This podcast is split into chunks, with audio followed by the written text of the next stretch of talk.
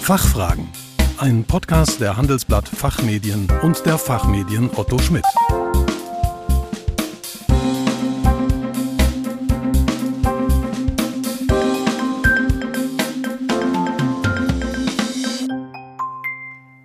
Herzlich willkommen zu den Fachfragen. Heute in unserer Reihe Governance Talks, unserem Experten-Talk zu aktuellen Themen aus dem Bereich Corporate Governance.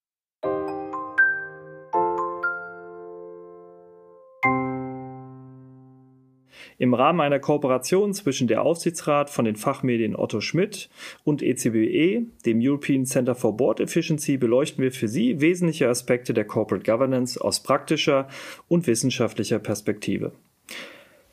Die Zeiten, in denen sich Investoren von börsennotierten Unternehmen zurücklehnten und dem Management- und Kontrollgremien der betroffenen Unternehmen die Steuerung dieser Gesellschaften überließen, sind lange vorbei. Man kann auch sagen, zum Glück. Investoren nehmen nämlich zunehmend ihre Rolle als aktive Eigentümer wahr und nehmen öffentlich, aber auch nicht öffentlich Einfluss auf die Entwicklung dieser Unternehmen. Beispielsweise fordern, werden äh, Anpassungen in der Unternehmensstrategie gefordert oder eine Neubesetzung von Aufsichtsratgremien. Die Rolle aktivistischer Investoren möchte ich heute in diesem Podcast mit Frau Friederike Helfer diskutieren. Frau Helfer ist Partnerin von Cevian Capital, leitet dabei die Schweizer Niederlassung und sie ist Mitglied in verschiedenen europäischen Aufsichtsräten, unter anderem auch bei ThyssenKrupp. Herzlich willkommen zu diesem Podcast, Frau Helfer, und vor allem vielen Dank, dass Sie sich die Zeit nehmen. Ich bedanke mich herzlich für die Einladung und freue mich auf das Gespräch. Mein Name ist Michael Wolf. Ich bin der heutige Gastgeber Pod des Podcasts. Ich bin Inhaber der Professur für Management und Controlling an der Georg August Universität in Göttingen und forsche zu verschiedenen Aspekten der Corporate Governance. Ein Schwerpunkt liegt dabei auf Fragen der, Zusammen der Aufsichtsratszusammensetzung und der Rolle institutioneller Investoren. Liebe Frau Helfer, wie, bei, wie bereits in der Einführung gesagt, würde ich gerne heute mit Ihnen über die Rolle von aktivistischen Investoren sprechen. Dabei mit dem Blick natürlich auf die Corporate Governance. Bevor ich Ihre Rolle als Investorin bei der Gestaltung von Corporate Governance Strukturen anspreche, würde ich gerne kurz die Tätigkeit aktivistischer Investoren mit Ihnen beleuchten. Auf Ihrer Homepage schreiben Sie, dass Sie Minderheitspositionen in unterbewerteten Unternehmen in Europa einnehmen, um deren langfristige Wettbewerbsposition und damit deren Profitabilität zu steigern. Wie identifizieren Sie denn konkret solche Investitionen? Was sind aus Ihrer Sicht typische Indikat Indikatoren, vielleicht auch losgelöst von klassischen Finanzkennzahlen, um ein solches Werthebungspotenzial ident zu identifizieren? Ja, bevor ich hier auf Ihre Frage eingehe, muss ich vorwegschicken, dass ich hier über das Geschäftsmodell von Cevian Capital spreche und nicht über Aktivisten im Allgemeinen. Denn auf dem Spektrum von dem, was alles als aktivistisch bezeichnet wird, da würde ich Cevian am langfristigeren und am konstruktiveren Ende einordnen. In der Tat äh, würde ich das, was wir tun, plakativ ausgedrückt eher als Private Equity Strategie für öffentlich gelistete Unternehmen bezeichnen. Was ist denn gleich wie Private Equity? Ist zum Beispiel unsere Investorenbasis, also typischer, ein typischer Investor in Cevian wäre ein nordamerikanischer Pensionsfonds, äh, der in einem langfristigen Zeithorizont investiert. Äh, Im Durchschnitt halten ähm, also unsere Investoren ihre, ihr, ihr Geld in unserem Fonds für drei bis fünf Jahre gelockt und können das auch nicht früher abziehen. Das entspricht auch unserem Zeithorizont, nämlich circa fünf bis sieben Jahre äh, sind wir durchschnittlich in einem Investment investiert. Wir investieren ähnlich wie Private Equity auch in ein konzentriertes Portfolio. Bei uns sind es maximal 15 Unternehmen gleichzeitig. Das bedeutet, dass jedes unserer Investments für uns sehr wichtig ist und im Vergleich zu vielen diversifizierten Aktienfonds haben wir äh, die Möglichkeit, sehr viel Zeit auf jedes einzelne Investment zu verwenden. Und äh, wir schauen uns manche Unternehmen Monate, sogar Jahre lang an, äh, bevor wir uns entscheiden zu investieren. Eine weitere Parallele ist, dass wir uns über die Dauer unseres Investments bei den Unternehmen aktiv engagieren. Sie haben schon das Thema Aktivismus äh, äh, erwähnt. Äh, da geht es wirklich uns um die langfristige Wertsteigerung des Unternehmens und um einen konstruktiven Dialog mit allen Stakeholdern. Ähm, dazu sind wir auch meist im Aufsichtsrat vertreten. Der Hauptunterschied gegenüber Private Equity ist, ist, wie Sie schon gesagt haben, dass wir nur Minderheitspositionen einnehmen. Das heißt, wir übernehmen nie 100 Prozent der Anteile, sondern halten typischerweise zwischen 5 Prozent und 20 Prozent eines Unternehmens, sind aber mit aber meist der größte Einzelinvestor. Sie hatten gefragt, nach welchen Kriterien wir die Investments auswählen. Ich möchte hier vielleicht auch eher plakativ zwei Prototypen beschreiben. Zum einen wäre da ein Unternehmen, das einfach temporär am Markt unterbewertet ist. Das kann passieren, wenn zum Beispiel Sondereffekte das Ergebnis belasten oder das Unternehmen sich in einer Transformation befindet und deren Ergebnis noch nicht sichtbar ist äh, und deswegen die Kapitalmärkte das äh, in dem Sinn missverstehen und den wahren Wert des Unternehmens nicht, äh, nicht sehen können. Ähm, in einem solchen Fall können wir als Ankeraktionär agieren, der in einer längerfristigen Perspektive einnehmen kann und zur Stabilität beitragen kann. Das andere Extrem oder der andere Prototyp wäre ein Unternehmen, das unter seinem Potenzial operiert, das also mehr aus sich machen könnte, in solch einem Fall können wir dann als eher als Katalysator oder Initiator von notwendigen Veränderungen fungieren, äh, weil in der Historie, äh, wie Sie gesagt haben, sehr viele Investoren eigentlich eher passiv engagiert waren. Es gibt ja nach wie vor sehr viele passive Fonds und eher verkaufen, wenn ihnen was nicht passt, als, äh, als wirklich selber die Verantwortung zu, für Veränderungen zu übernehmen. Die Gründe, warum ein Unternehmen unter seinem Potenzial operiert, können vielfältig sein. Äh, das kann zum Beispiel sein, äh, dass die Strategie nicht äh, richtig ausgerichtet ist, die Mittelallokation, aber auch die Struktur und natürlich, wie in diesem Podcast erwähnt, die Governance. Von diesen Prototypen aus würde ich sagen, sind unsere Investments meist eine Mischung aus diesen zwei Extremen. Äh, ich könnte als Beispiel erwähnen, ein sehr erfolgreiches Investment, das wir gemacht haben in Volvo Trucks. Das ist ein äh, Unternehmen in Schweden. Da waren wir elf Jahre investiert und einerseits haben wir während äh, eigentlich eines zyklisch niedrigen Aktienkurses als Ankeraktionär fungiert und unser Investment in der Zeit sogar noch aufgestockt. Andererseits haben wir auch dazu beigetragen, dass sich über unsere Investitionszeit Volvo zu einer der besten und profitabelsten Truck Companies weltweit entwickelt hat. Ja, vielen Dank. Ähm, das Stichwort ist jetzt eben schon zwei, dreimal gefallen, Langfristigkeit. Und ähm, eine aktuelle Studie, ähm, die gerade im Journal of Management erschienen ist von der Penn State Universität, zeigt auch, wie wichtig der Zeithorizont äh, aktivistischer Investoren ist.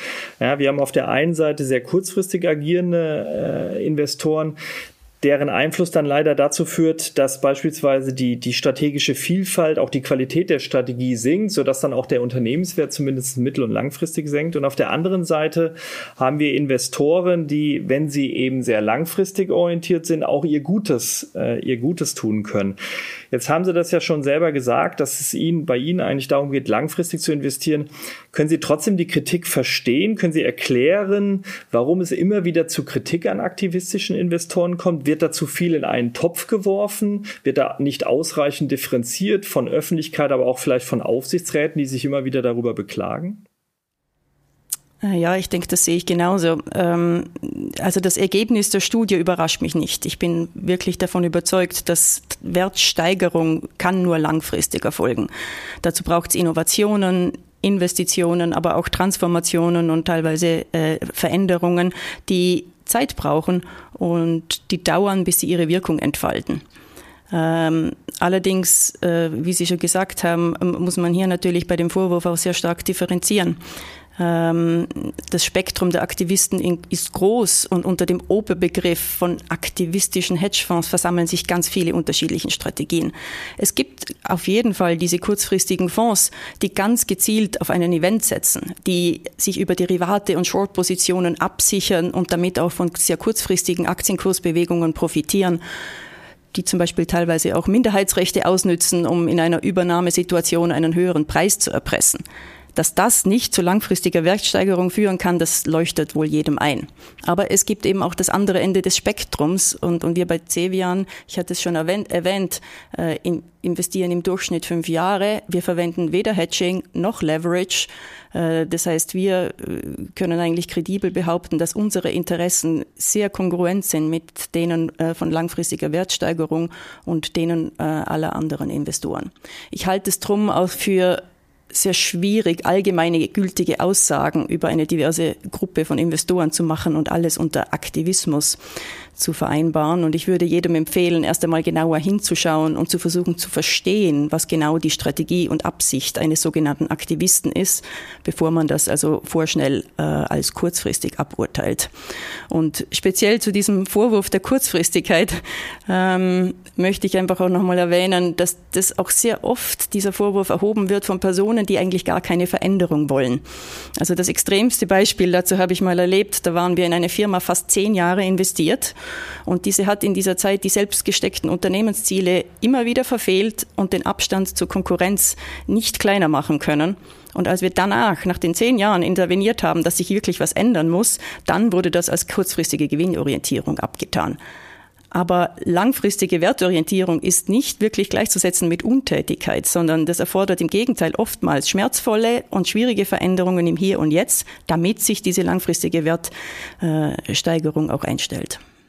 Jetzt äh, ist es ja so, dass wenn Sie investieren in ein Unternehmen, werden Sie ja irgendwann auf das Unternehmen selbst beziehungsweise natürlich die entsprechenden Gremien ähm, auch zugehen, nachdem Sie dann investiert haben. Also sprich Aufsichtsräte ähm, oder Boards beziehungsweise eben dem Vorstand.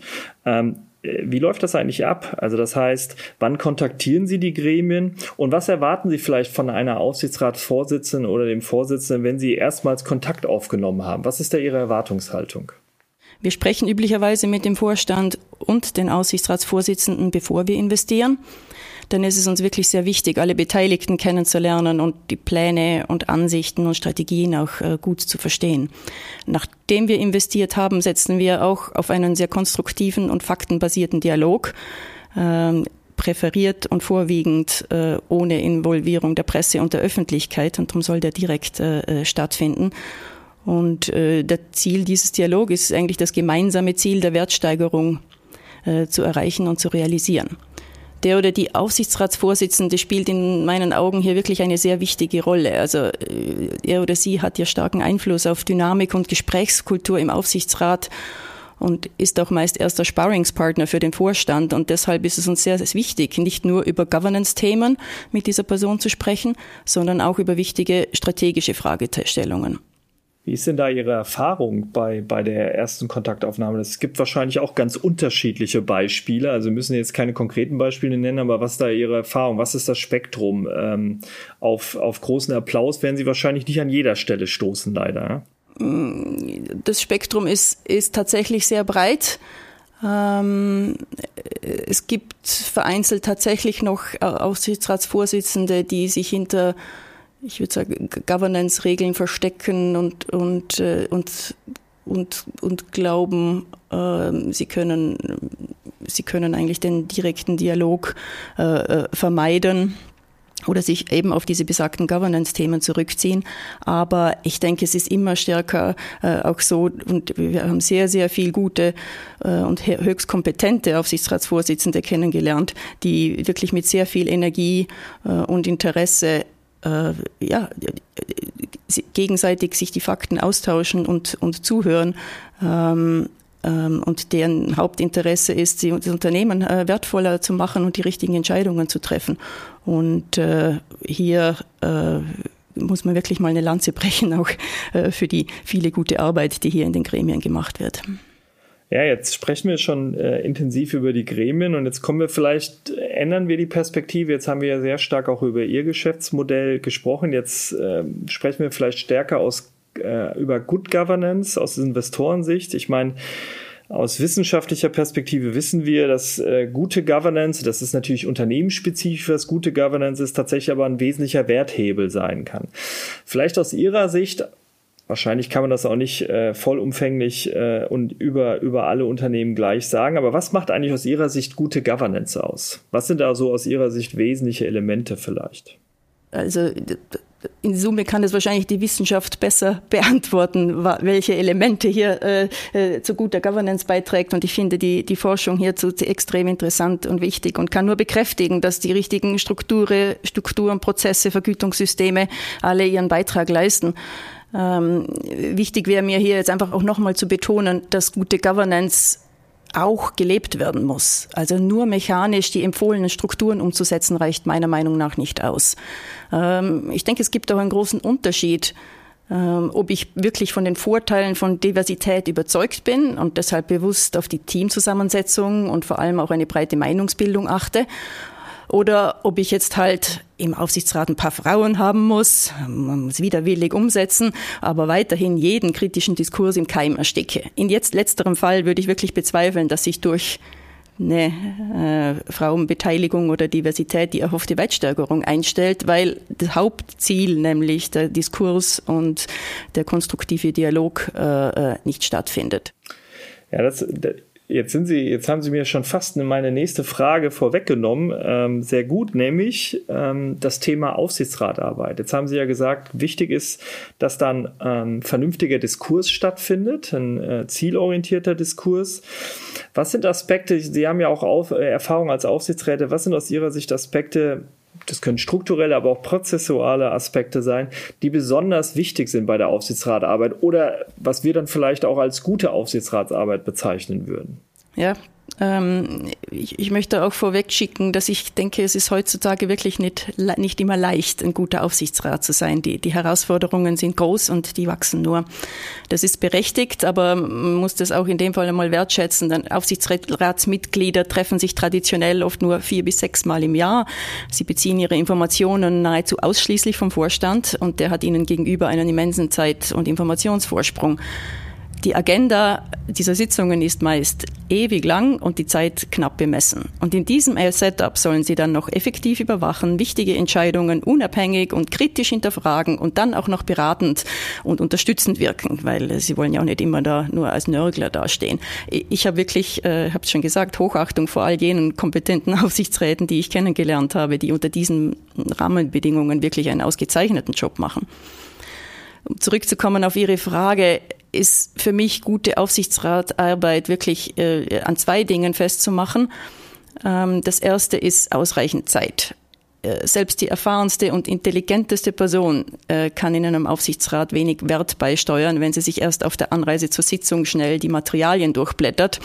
Und die sind ja durchaus auch schon mehrere hundert Seiten lang. Ich halte es wirklich für wichtig, dass sich jeder Aufsichtsrat mit dem Unternehmen und auch mit der Industrie ausreichend vertraut macht Erst dann ist es auch möglich, Entscheidungen im Kontext zu beurteilen und einzuordnen.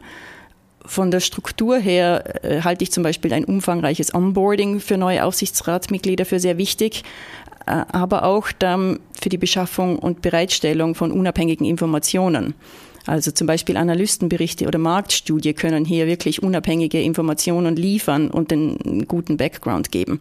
Denn die wichtigsten Fragen sind vielleicht ja manchmal die, die gar nicht in den Sitzungsunterlagen stehen. Äh, als zweites, und das hatte ich davor schon einmal erwähnt, geht es wirklich um die Förderung äh, eines konstruktiven Dialogs, damit kritische Themen rechtzeitig und umfassend zur Sprache kommen. Ähm, ich finde da die Praxis von äh, regelmäßigen Executive Sessions oder auch die äh, jährliche Effizienzprüfung sehr, sehr hilfreich, denn die senken die Hürde dass ein einzelnes Aufsichtsratmitglied auch mal einen Zweifel oder ein Unbehagen in einem sicheren Umfeld aussprechen kann, ohne, ohne hier gleich eine große äh, äh, Sie haben kein Vertrauen, äh, Debatte, Misstrauensdebatte äh, vom Zaum zu brechen. Äh, entscheidend ist aber hier auch ganz sicher die Haltung und Offenheit des Aufsichtsratsvorsitzenden, denn derartige Gespräche muss man dann halt auch zulassen und in konstruktive Bahnen lenken. Ja, Sie haben das ja selber gesagt. Das ist ja äh, Aufsichtsrats, der Aufsichtsratjob, um es mal so zu formulieren, wird ja doch immer herausfordernder. Und jetzt kommen ja noch neue Herausforderungen dazu. Äh, das heißt, wenn man an die Diskussion über ESG und auch die öffentlichen Diskussionen, aber auch die, die Anforderungen, die an die Unternehmen gestellt werden, dann ist es ja so, wir haben jetzt sehr stark über das G gesprochen, aber auch das Thema E, also Environmental und, und S, Social, kriegen ja eine größer werdende Bedeutung. Welche Rolle spielt das eigentlich aus, bei Ihren Investments mittlerweile? Hat sich da was geändert? Und ähm, wie würden Sie da im Moment sagen, äh, sind die Unternehmen aufgestellt, was das Thema oder diese Themen angeht? Mhm. Also das ist auf jeden Fall auch bei uns der Fall, dass diese Themen einen höheren Stellenwert einnehmen. Ähm, das ist ja auch tatsächlich dem Umstand geschuldet, dass jetzt absehbar ist, dass fast jedes Geschäftsmodell von tiefgreifenden Veränderungen betroffen ist. Und das kann durch Regulierung, durch Technologiewandel, aber eben auch durch geänderte Kundenpräferenzen oder Mitarbeiteranforderungen sein. Ähm, und historisch war vielleicht ESG einfach so ein Risikothema, das man im Risikobericht abgedeckt hat, um nur sicherzustellen, dass man hier keine, keine Regeln verletzt. Mittlerweile ist es wirklich integraler Bestandteil eines jeder, eines jeden Geschäftsmodells äh, und, und jedes Unternehmen äh, ist gut beraten, das ernst zu nehmen, um in der Zukunft wettbewerbsfähig zu sein. Und äh, so sehen wir das auch in unserer Arbeit und, äh, und integrieren diese Themen in unsere alltägliche Analysen und Bewertungsarbeit. Zum Schluss äh, würde ich gerne nochmal den Bogen zur Ausgangsfrage schlagen. Ähm, Sie hatten ja erwähnt, dass nicht überzeugende Strategien oder vielleicht auch äh, defizitäre Strategien häufig eine Ursache für Ihren Einstieg als Investor sind, um den Unternehmen halt langfristig, langfristig zu begleiten, das zu ändern. Mit Blick auf diese strategische Ausrichtung gibt es eine ganz intensive Diskussion, insbesondere in, in, in deutschen Aufsichtsräten über die Rolle oder vielleicht kann man es auch besser formulieren, Selbstverständnis des Aufsichtsrats. Ja. Ähm, das heißt, wir, wir in der Wissenschaft unterscheiden auch ganz häufig zwischen der klassischen Monitoring-Aufgabe äh, ähm, und dem eher, ich nenne es jetzt mal Advisory-Ansatz. Ja. Ähm, in Deutschland führt die, wird die Diskussion häufig unter dem Motto weniger Kontrolle und mehr Beratung gestellt. Das wird von einigen kritisch gesehen, von einigen äh, wird das eigentlich positiv bewertet. Wie sehen Sie eigentlich die Diskussion? Sollten sich deutsche Aufsichtsratsgremien stärker bei der Strategieentwicklung und natürlich auch bei der Kontrolle Rolle der um Umsetzung einbringen? Oder sehen Sie das auch eher kritisch als, als Eigentümer? Also das wird Sie jetzt nicht überraschen, dass ich äh, ähm, äh, Ihre, Ihre Frage mit dem klaren Ja, mehr, mehr Involvement bei Strategie beantworte. Ich bin der festen Überzeugung, dass äh, ein konstruktiver Dialog, ein konstruktiver Dialog und die Einbeziehung von verschiedenen Sichtweisen insgesamt zu besseren Entscheidungen führen, gerade in dieser immer komplexeren, multidimensionalen Welt. Ähm, es gibt in vielen Aufsichtsräten bereits hohe und vielfältige Kompetenzen und ich denke, ein Vorstand kann nur davon profitieren, wenn er oder sie frühzeitig den Austausch zu wichtigen strategischen Themen sucht anstatt äh, mit einer fixfertigen Strategie auf Hochglanzfolie zu kommen und die nur abgesegnet haben zu wollen, ähm, äh, sollte wirklich der Dialog frühzeitig gesucht werden ähm, und, und in die, in die Strategiedefinition einbezogen werden. Ja, also mit der, mit der Antwort habe ich gerechnet, aber ich habe auch ein bisschen darauf gehofft, weil die Wissenschaft ähnlich, das ähnlich sieht. Ja? Also man sollte sich nicht auf seine Kontrollfunktion zurückziehen. Ja, und damit wären wir schon wieder am Ende äh, des Podcasts. Ja, herzlichen Dank für Ihre Teilnahme an dieser Podcast-Folge, äh, liebe Frau Helfer. Die gewährten Einblicke in die Praxis eines, eines aktivisten Investors waren für mich äh, zumindest sehr spannend. Vielen Dank dafür. Danke Ihnen. Mir hat sehr viel Spaß gemacht. Liebe Zuhörerinnen und Zuhörer, weitere Informationen und Diskussionsbeiträge zu aktuellen Corporate Governance Themen finden Sie in der Zeitschrift der Aufsichtsrat sowie auf unserer Governance Talks Webseite. Dort finden Sie auch die beiden ersten Podcasts dieser Reihe mit Frau Menne, unter anderem Aufsichtsrätin bei der Deutschen Post und Henkel zur Bedeutung des Prüfungsausschusses, aber auch den Postcard mit Frau Stars Aufsichtsrätin bei Fresenius und Kühne und Nagel zur Rolle des Aufsichtsrates bei eben gerade den diskutierten strategischen Transformationsprozessen. Die Links dazu finden Sie wie immer in den Show Notes. Der nächste Podcast wird im Dezember ausgestrahlt werden ähm, und dabei wird Herr Werner Brandt mein Gesprächspartner sein. Ähm, er ist Aufsichtsratsvorsitzender von RWE und der ProSieben Sat1 Gruppe und wir werden über das Thema Vorstandsvergütung sprechen. Wir hoffen, dass wir Ihnen einige Fragen beantworten konnten. Vielen Dank für Ihr Interesse. Tschüss und bis zum nächsten Mal. Fachfragen. Ein Podcast der Handelsblatt Fachmedien und der Fachmedien Otto Schmidt.